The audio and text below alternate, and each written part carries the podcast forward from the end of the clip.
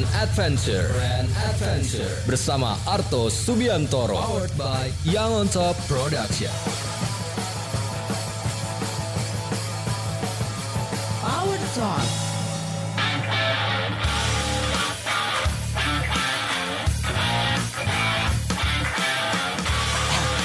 Ya, selamat malam Power People. Jumpa lagi bersama dengan saya Arto Subiantoro di program Power Talk Brand Adventure, sebuah program yang membahas tentang kehebatan brand-brand lokal di seluruh Indonesia. Dan seperti biasa kita selalu mengundang tokoh-tokoh, pemilik, pelaku, semua orang yang peduli terhadap perkembangan brand-brand lokal kita. Dan hari ini kami kedatangan satu sosok yang super spesial yang belum tentu kita kenal karena kita sudah sangat mengenalnya. Satu lagi kalau bukan Bro Kakak Sleng. Halo, selamat malam. Assalamualaikum. Waalaikumsalam. Apa kabar semua? Kita kembali setelah yang satu ini.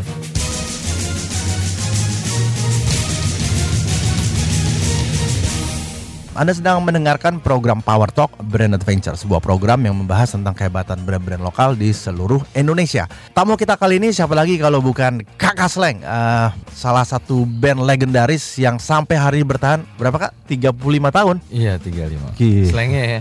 Selengnya 35 tahun. Gua mah gua sih kalau gua dari 89. 8 ya beda 6 tahun kali. Iya. Iya. Tetap aja tua 30 tahun. Iya. Udah 9 tahun.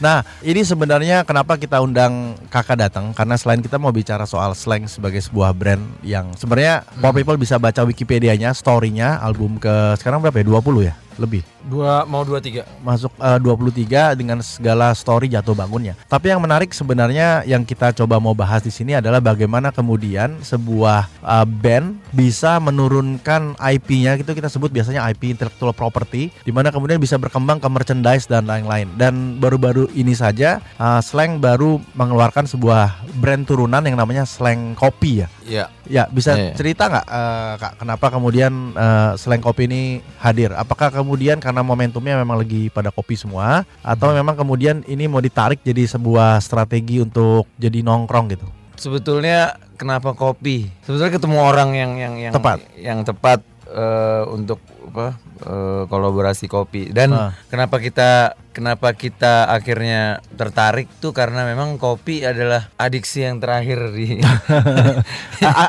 adiksi yang paling legal.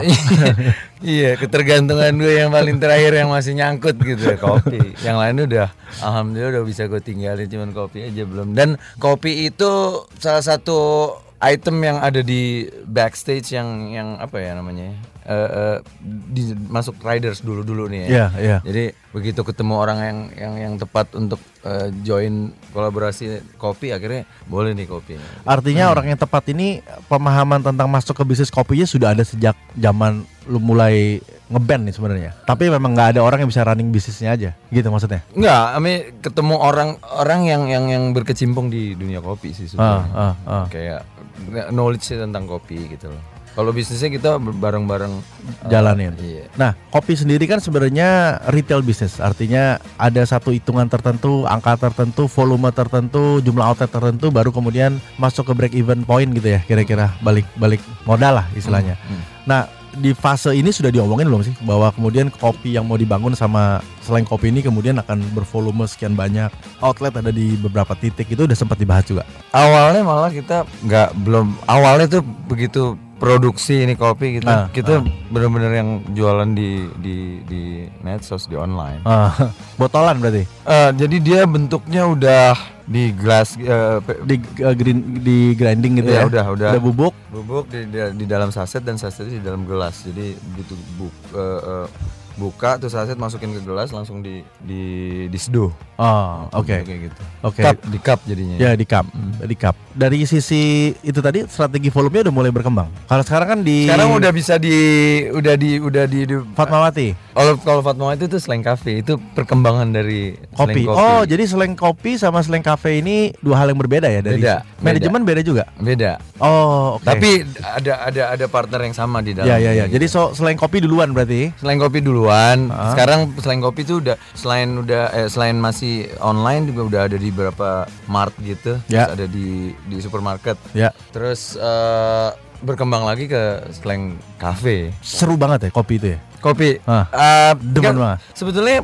karena yang slang kopi sebetulnya gue pernah slang tuh pernah pernah kolaborasi sama kopi dulu namanya kopi slang. Ah. Cuman waktu pada waktu itu kita jadi udah ada jalur kopi yang bisnis ko- kopi yang udah lumayan Ya, sudah udah udah lumayan bernama terkenal, terus kita ah. masuk gitu. Ah. Cuman pada waktu itu gue juga baru tahu sih pada waktu itu ternyata kopi itu bisnis kopi sasetan itu Ah, ah. ternyata ada mafia-mafia wilayahnya gitu loh. Jadi misalnya wilayah timur tuh yang megang apa? Yang mana gitu ya? ah. Ini ini termasuk yang naik sepeda itu nggak sih? Nggak juga ya? Next sepeda. Yang biasa kalau depan komplek kan suka ada yang naik sepeda. Dulu yang yang dulu Nah, bentuk kopinya kayak gitu yang itu eh, salah satu geng yang itulah. hmm. Cuman akhirnya apa ya kontrak habis terus kita nggak terusin. Ah. Nah kalau yang ini bener-bener dan pada waktu itu kita cuman cuman dipakai kayak misalnya dia udah ada barangnya, cuman gue pakai Hmm. boleh nggak kopi ini dinama, dinamain slang gitu loh. Kalau jadi begitu selesai kontraknya kita juga ah males deh. Kalau yang sekarang nih benar-benar kita bangun dari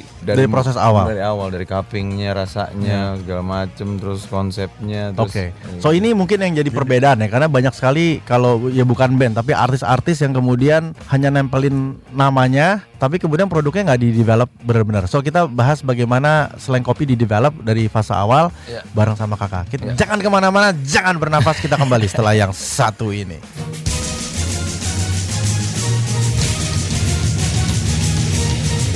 Kita ada di program Power Talk Brand Adventure, sebuah program yang membahas tentang kehebatan brand-brand lokal yang ada di Indonesia. Tamu kita hari ini adalah Kakak Slang dan baru saja meluncurkan sebuah turunan baru dari band Slang yang namanya Slang Coffee. Iya, Slang Coffee. Oke.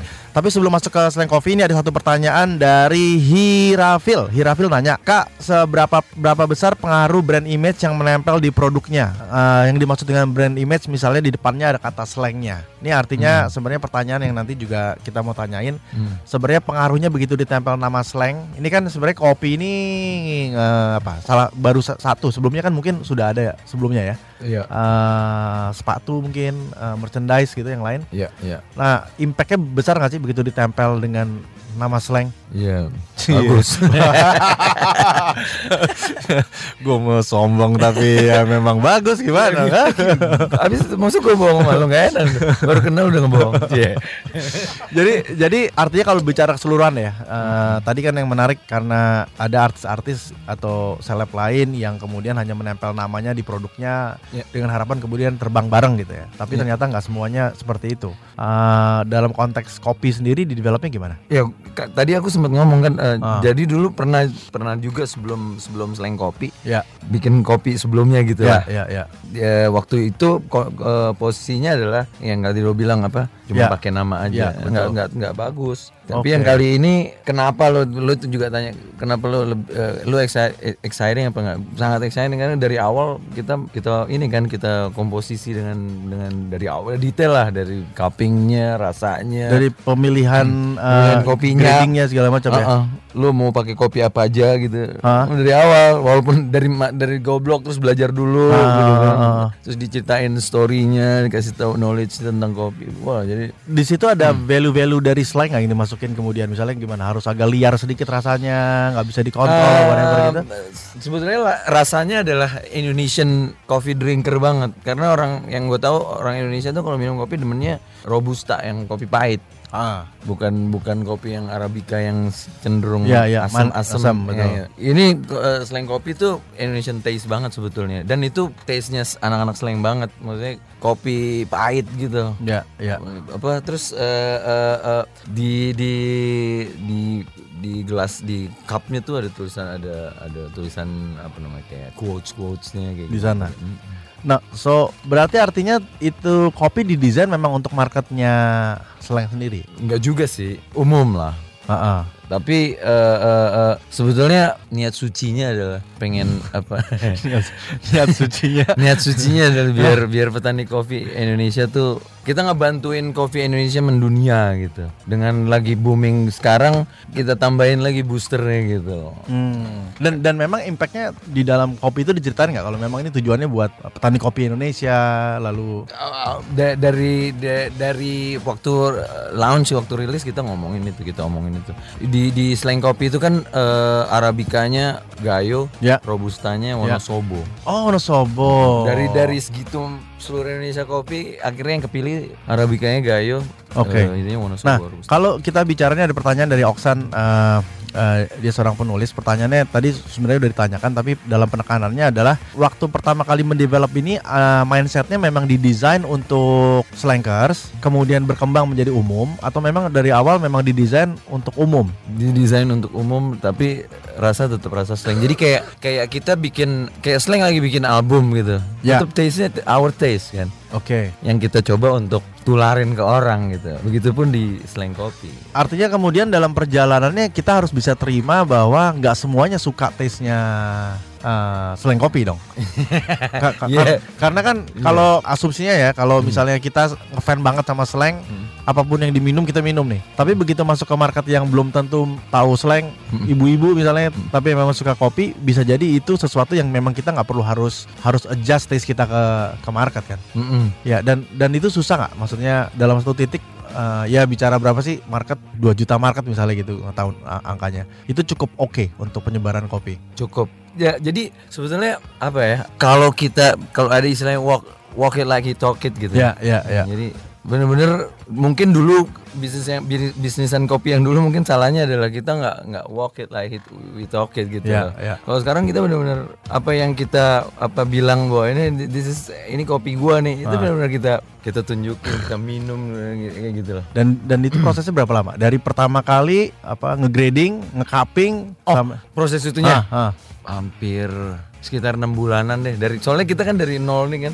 Kita di kita tuh di kayak short course tentang kopi, Kopi. dulu. Terus diajak ke kebun ya kan. Terus dikenalin sama petani kopi bahwa jadi ternyata kok eh, eh, eh, apa kalau kalau lo kesasar ke hutan ketemu kopi lo nggak bakal kausan. Karena biji kopi yang merah itu itu sebetulnya penghilang rasa haus kalau kita lagi kes- kesasar di hutan nggak nggak ketemu air ketemunya biji kopi yang merah itu. Lo sesep aja. Itu itu air itu water gitu loh Ah. kayak gitu gitu loh yang nulis yang yang bikin kita jadi wah asik eh kopi kan gitu Alright. Ini ada pertanyaan dari Durian Kampung. Pertanyaannya adalah eh, siapa inspirator kakak soal kopi? Siapa inspirator kakak soal kopi? Jangan dijawab. Kita break dulu. Jangan ke mana-mana. Jangan bernafas. Kita kembali yang satu ini.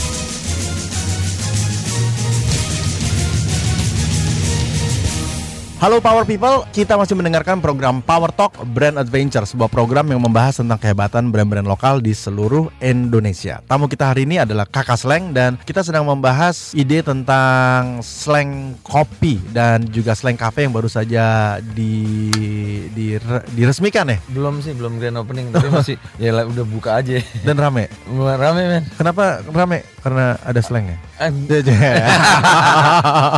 karena Iya kali. karena gue sempet ngomong ke ke, ke di sosmed datang datang dong siapa tahu gue lagi ngejam di situ. Gue rame orang tapi tapi lu bisa itu nggak? Bikin kopi juga bisa? Belajar jadi barista? nggak sampai gitu Rido bisa Oh, Rido Rido ngeracik-ngeracik bisa? Rido bisa Oh, oke oke. So, kembali lagi ke pertanyaan tadi ya. Tadi ada satu pertanyaan tuh. Apa yang jadi inspirasinya Kakak Sleng sih waktu bikin kopi? Ada inspiratornya nggak sih? Inspirator berarti orang. Eh sebetulnya person sih nggak ada sih, cuman karena yang tadi gua awal bilang bahwa coffee itu adalah adalah item yang wajib ada di backstage gitu. Ah. Terus awalnya itu kopi is just kopi yang cuman cuman mem- apa kayak kayak uh, boost my mood gitu kan sebelum Yeah, manggung. yeah, yeah. Tapi ternyata begitu kita belajar sedikit knowledge tentang kopi itu ketertarikan Wisdomnya banyak banget ya. Wah gila keren banget kan pertama kali ditemuin kopi di Et- Ethiopia segala macam kayak gitu-gitu tuh ma- jadi level kedoyanan kopi itu naik. Nambah. Padahal sebetulnya mungkin rasanya itu itu aja kan. Tapi ya emang kopi ya maksudnya dia sejarahnya yang lebih lebih mahal Iya, dari iya, iya, iya, iya. Kalau bicara kemudian eh, band sendiri ya dalam kaitan dengan kopi, ada nggak sih ide bahwa kemudian produk-produk turunan ini menjadi satu potensi bisnis yang juga sekenceng misalnya merchandise-nya atau sekenceng bahkan eh, kasetnya deh sekaset lagi tua banget kita Eh, se Iya, rekornya serekornya eh, gitu loh. Album eh, Masuk nggak sih dalam radar kategori itu atau sebenarnya ini cuma bagian dari bagaimana kemudian mendekatkan fans dan market lewat kopi? so far kita masih masih lebih kayak sampai akhirnya berkembang dari slang kopi ke slang cafe itu sebetulnya lebih masih ma- aku berpikirnya cuman mau ngasih ngasih ngasih in, apa namanya insight baru buat buat fans. Ada kopi nih terus ada tongkrongan baru nih kafe nggak di potlot doang kayak gitu. lebih ke komunitas dulu sih. Maksudnya eh, efek eh, nantinya bisa jadi jadi andalan nomor dua we'll see gitu. Hmm. tapi ma- masih lebih masih kita karena slang dari awal memang berangkat dari komunitas kan. Iya. Jadi walau wa- pas kita turun berbisnis pun saat ini juga masih basisnya masih sangat kuat sekali di komunitas. komunitas. Nah, eh, bicara 35 tahun ya, kalau kita mengacu kepada beberapa model di luar negeri yang namanya IP, IP itu intellectual property, seperti misalnya Beatles lah atau Queen lah yang kemudian juga sudah dikelola secara profesional IP-nya, itu sempat nggak kepikiran sama manajemen slang kemudian menarik itu menjadi sebuah industri baru di luar dari re- rekornya sendiri? Karena di luar negeri catatan terakhir tuh di 2016 itu 3, sekian billion US dollar. Jadi eh, berbasis industri musik yang memang sebagian besar 80% masih sangat kuat di t-shirt. Tapi kemudian sekarang dengan alternatif-alternatif eh, properti itu tadi ya, baik ke kopi, ke sepatu lah, bahkan ke eh, gitar misalnya, eh, itu bisa menjadi satu opsi nggak buat slang kemudian ke depan untuk memperbesar basis bisnisnya kalau bicara ke sana. Eh tapi jangan dijawab dulu, kita lagi break ya, udah break ya. Oke, jangan ke mana-mana, jangan bernafas, kita kembali setelah yang satu ini.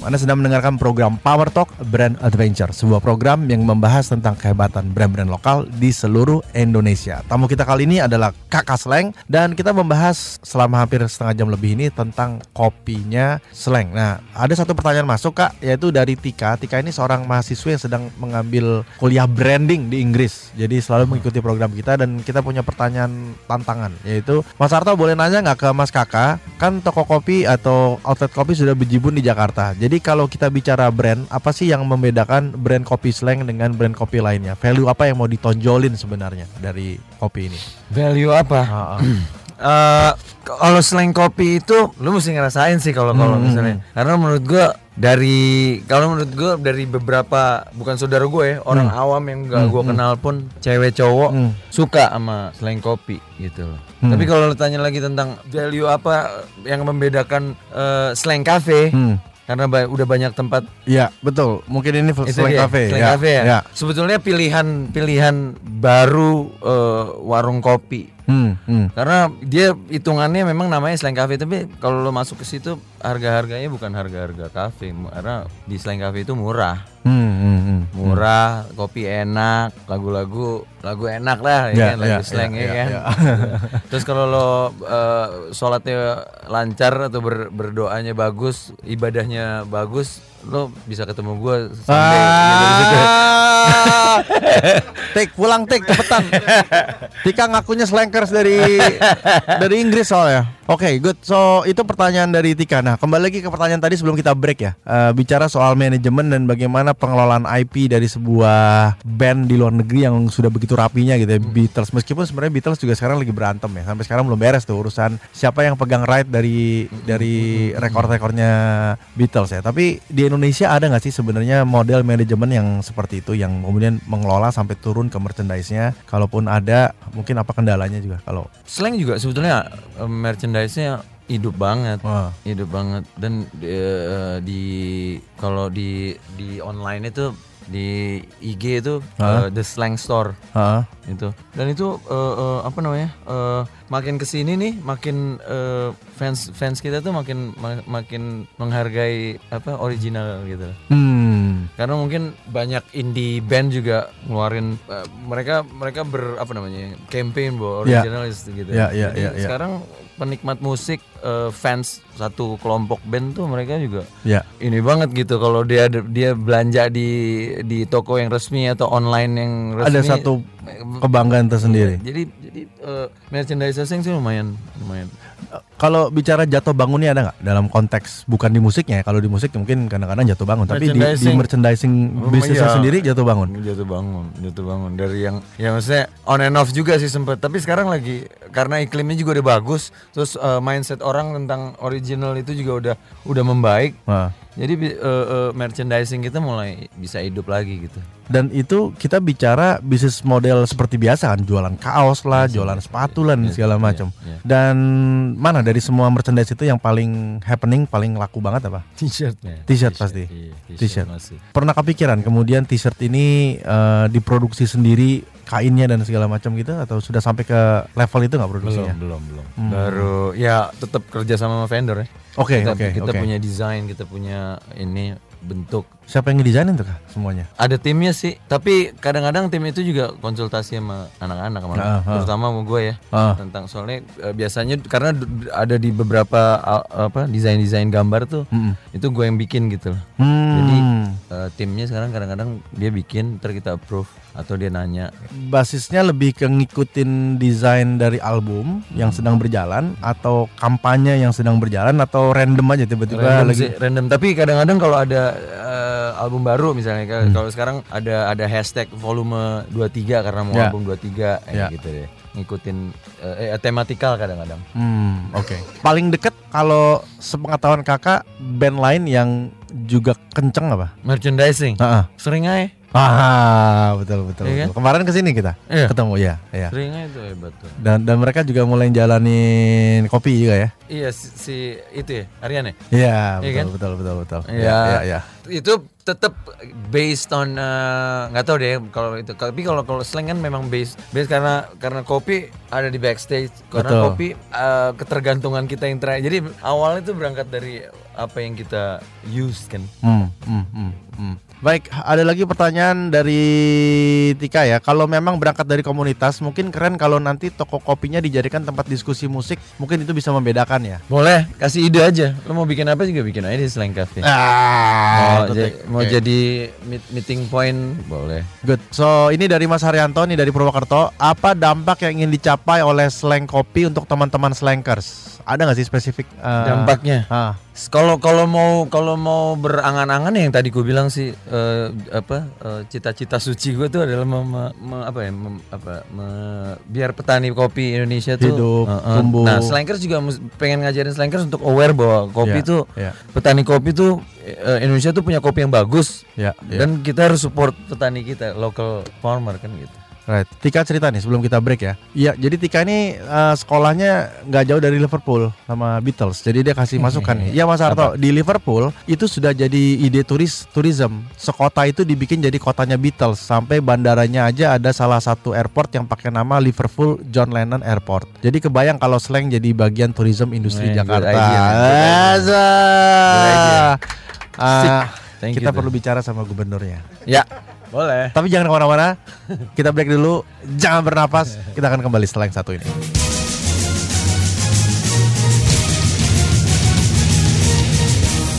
Kita ada di talk set terakhir di program Power Talk Brand Adventure Sebuah program yang membahas tentang kehebatan brand-brand lokal di seluruh Indonesia. Kita masih bersama dengan Kakak Sleng. Kita ngebahas kopi sih dari tadi. Nah sekarang Kak kalau kita mulai masuk ke dunia band lah ya Di, di 3 menit 4 menit terakhir kita ngebahas soal apa band slang. Ini kan proses 35 tahun proses yang panjang ya. Kalau bicara story-nya sendiri jatuh bangun ganti orang lah dan segala macam.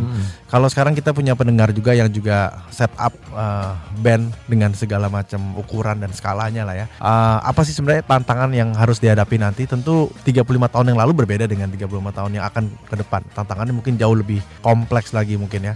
Dari sisi teknologi, dari sisi pasar yang sangat sangat lebih segmented gitu. Uh, apa tantangan buat mereka ke depan? Kalau berangkat dari pengalaman slang sih sebetulnya balik lagi ke community. Hmm. Jadi gue percaya kalau eh, sesuatu yang kita building secara organik gitu. Komunitas itu kan kalau menurut gue itu tuh terbangun lewat or- cara yang organik gitu, bukan Hmm, yang hmm. bukan sesuatu yang di Suntik machine gitu ya. Ha. kan. Kalau awalnya kita bisa building community yang bagus, itu akan menimbulkan kesetiaan, loyalitas kan. Hmm. Nah, satu band yang punya komunitas yang sangat loyal itu lu mau bikin apa aja, mau perek, mau libur kapan aja, lu lu punya Iya. loyal gitu. Iya. Dan balik lagi ma- masalah brand ya. Jadi beberapa tahun yang lalu Pak Renaud Kasali, Hmm, hmm, aku sempat di Slang pernah wawancara sama radio apa gitu. Nah, yang wawancara Renaud Kasali itu dia bilang gini, Slang itu menurut saya bukan sekedar band. Ya. Slang itu brand. Ya. Kenapa dibilang brand? Karena dia punya penggemar setia. Loyalis. Begitu slang ngeluarin apa pun itu mau album kayak mau dia langsung Itukah kemudian yang menjadi alasan dalam beberapa tahun ya mungkin nggak nggak baru tapi kemudian eh, sebagai sebuah brand slang melihat bahwa punya misi sosial, punya panggilan-panggilan yang kemudian harus berkarya bukan cuma dari musik tapi juga dari aksi-aksi konkret kayak urusan terumbu karang tadi lah. Ya, ya, ya betul. Ya. Ya. Dan itu mudah sebenarnya untuk dijalankan. Itu berangkat dari ini sih sebetulnya dari seniman balik lagi seniman seniman adalah orang yang yang kepekaannya Tinggi. beda dari orang biasa gitu level kepekaan. Jadi jadi kadang-kadang eh, isu isu lingkungan, isu eh, isu eh, apa eh, Eh, bullying atau ya, segala macam itu benar-benar kita tuh tersentuh banget. Jadi eh, kayak gitu-gitu tuh aksi, aksi sosial itu memang berangkat dari dari concern sendiri gitu. Ya. Panggilan lah. termasuk pemberantasan korupsi misalnya gitu ya. Korupsi, makanya kita tiap kali ada KPK habis nangkep siapa, wah kita appreciate. Hmm. Itu sebetulnya bentuk kita untuk menyemangati KPK untuk wah asik lu pak, gitu. Hmm. Atau polisi habis nangkep berapa ton itu Ya, ya. kita apresiasi. Ya. Kita apresiasi semua orang baik yang ingin yang yang apa ngajak kita untuk berubah. Bisa nggak itu sebenarnya juga akhirnya jadi satu strategi sendiri ya karena ketika sebuah band kemudian bertransformasi menjadi sebuah brand eh, kegiatan-kegiatan seperti itu justru memperkuat basis komunitasnya itu Komunitas. tadi. Iya betul. Betul ya? Ya. Ada yang salah nggak dengan itu? Ada ad- ada satu misalnya kita pernah mensupport sesuatu tapi fans komunitas kita nggak suka tuh dengan urusan kayak begitu. Oh no, enggak. Kita lebih- Jarang sekali. Enggak, iya maksudnya kita selalu ya alhamdulillah kita berkelompok ya. Hmm. Ada beberapa kepala.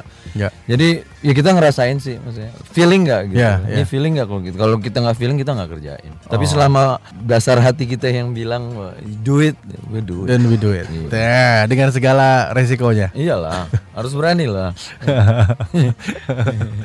Baik, eh, Kak, thank you banget udah hadir di studio. Cepet banget ya. Kurang 50 nih.